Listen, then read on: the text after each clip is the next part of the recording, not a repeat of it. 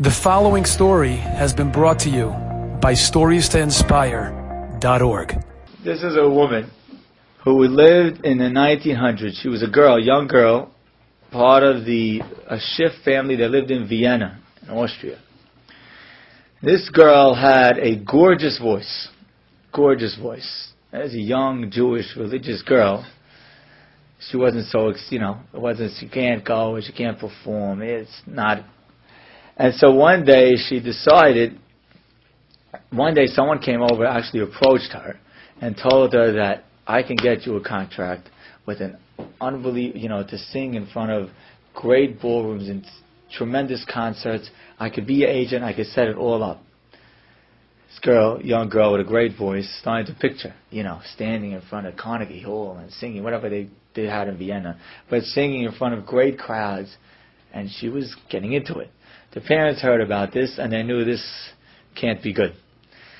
So they called in their rabbi to come in and to talk with her. And the rabbi sat and talked with her for a while. And she, rabbi saw he wasn't really getting anywhere. So he told the parents, he says, call this specific rabbi, I forget the name of the rabbi, I only read the story once because I was running. Get, call this Rebbe, maybe he can talk to your daughter because I don't see really that I'm getting anywhere.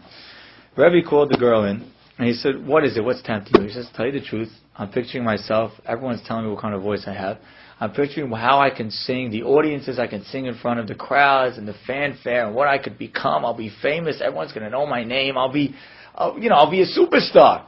It's hard to give up." So the rabbi said, "He said, listen, I'm going to make you a deal.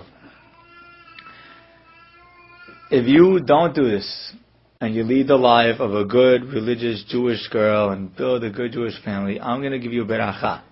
That you're going to have a son who is going to merit to be a person that the world knows of his psak and his halacha and his Pesakim and his halachot will go around the world.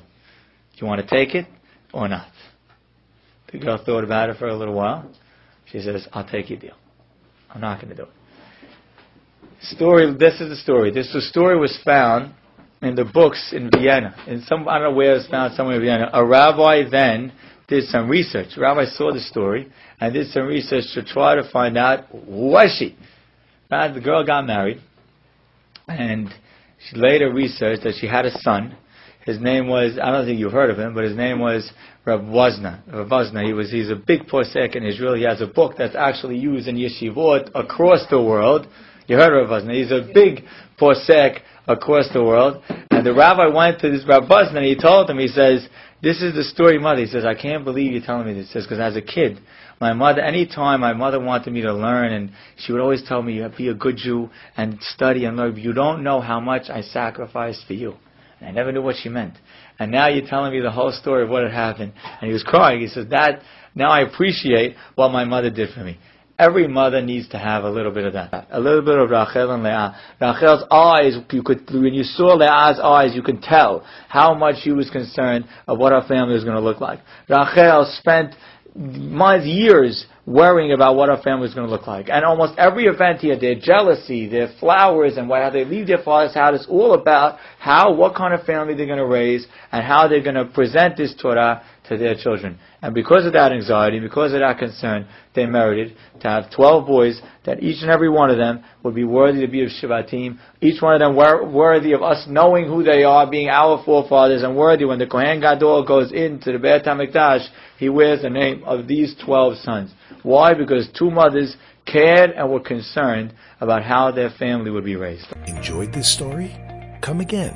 Bring a friend. Stories to inspire.org.